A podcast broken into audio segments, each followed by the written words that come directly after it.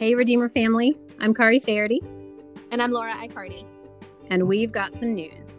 As you all know, our church leaders have decided to continue social distancing until late June.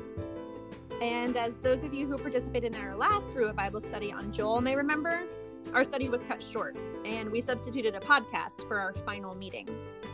That was something we did in a pinch, but what was done as a short-term solution ended up working really well. Since we now know that Redeemer won't resume gathering for the foreseeable future, we're taking Rua to podcast format again, this time for a three-week study on the Psalms.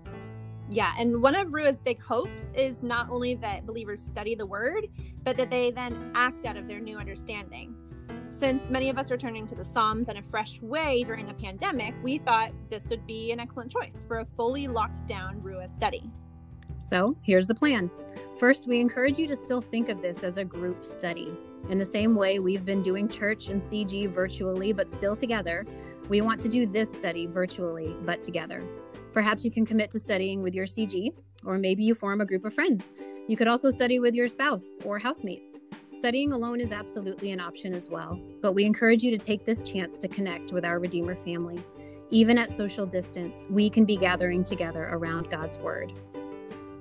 As far as procedure, there will be two podcasts that introduce Rua and its study method.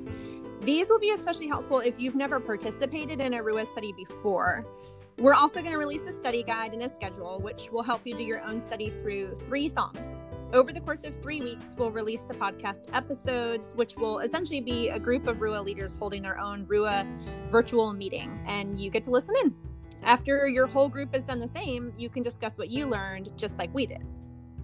Redeemer, we would much rather be hosting this study in person, but in lieu of being able to do so, spread the word. Rally a group to do this with us.